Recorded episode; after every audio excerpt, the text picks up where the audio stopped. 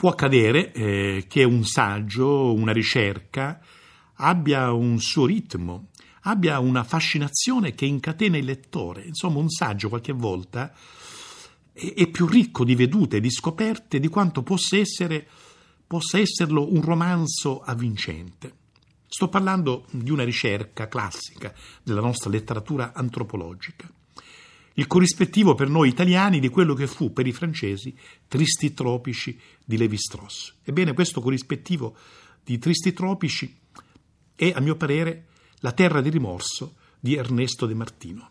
Riaprire il libro, dopo molti anni, e rileggerlo per questa occasione ha significato per me rivedere alcune immagini che salgono nitide dalla mia infanzia nel Salento, quando bambini, mentre eravamo a giocare per strada, tra le casupole bianche di calce del vecchio paese, qualche volta correvamo ad assistere, nell'ombra di una povera stanza, al ballo della ragazza che dicevano fosse tarantata ed era stesa per terra, sopra una coperta, chiusa in una lunga veste bianca, circondata da nastri colorati e da immagini di San Paolo.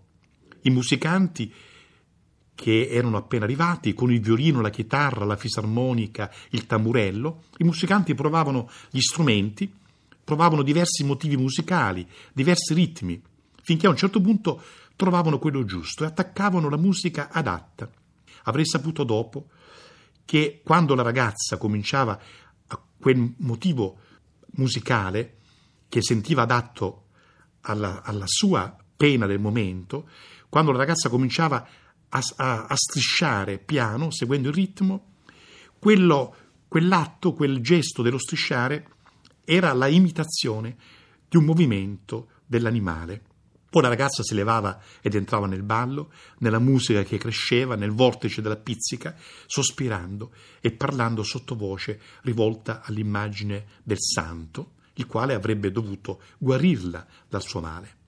La terra del rimorso di De Martino è il racconto antropologico, in cui scene rituali e catartiche analoghe a quelle che ho visto nell'infanzia sono osservate in tutti i loro passaggi nella loro radice storica e simbolica, nel loro ventaglio di significati, nella loro genealogia culturale, nel loro contesto sociale ed economico. Sono evocati paralleli etnologici e folclorici presenti in altre culture mediterranee. La terra di rimorso è la prima organica ricerca sul fenomeno storico-religioso del tarantismo osservato dal vivo sul campo nel giugno del 1959, osservato nei suoi estremi esempi sopravvissuti in alcuni paesi del Salento intorno a Galatina.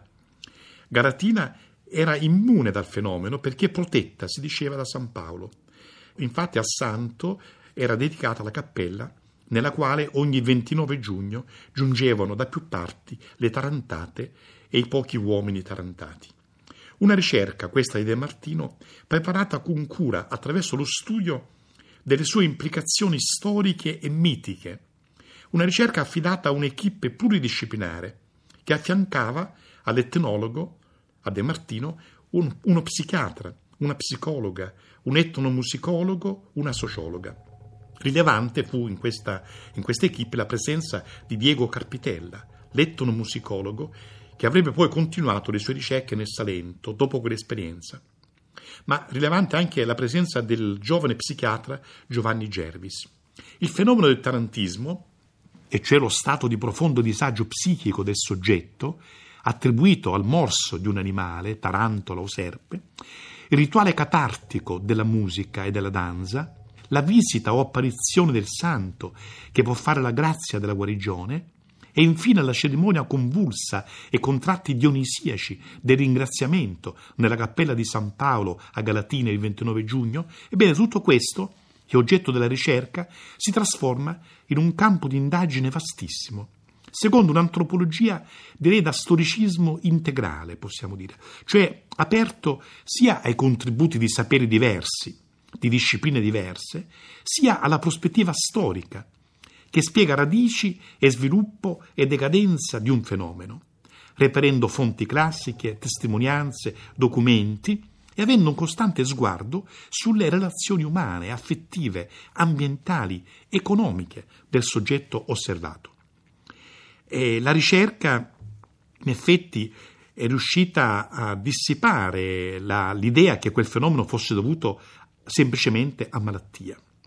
La ricerca ha dislocato il tarantismo fuori dalla pretesa causa, no? la causa poteva essere il morso del ragno, anche se c'erano tra gli arachnidi, tra i ragni, c'erano quelli velenosi, come il ladrodectus e la licosa, e c'era qualche caso di morso che si era verificato.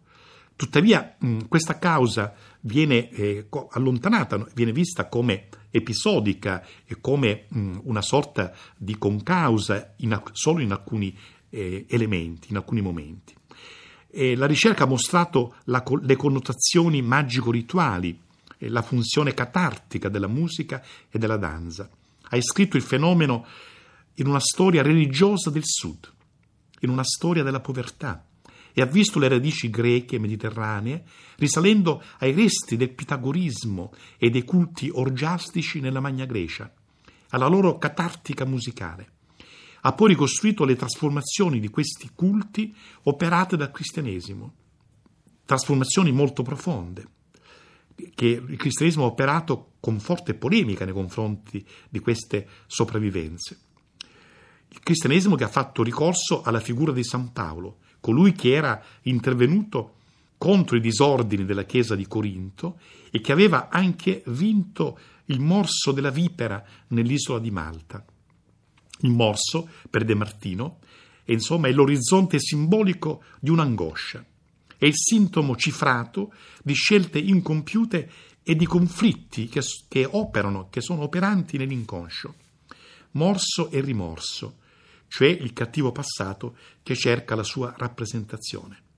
È segno di un conflitto con la modernità, con le sue potenze.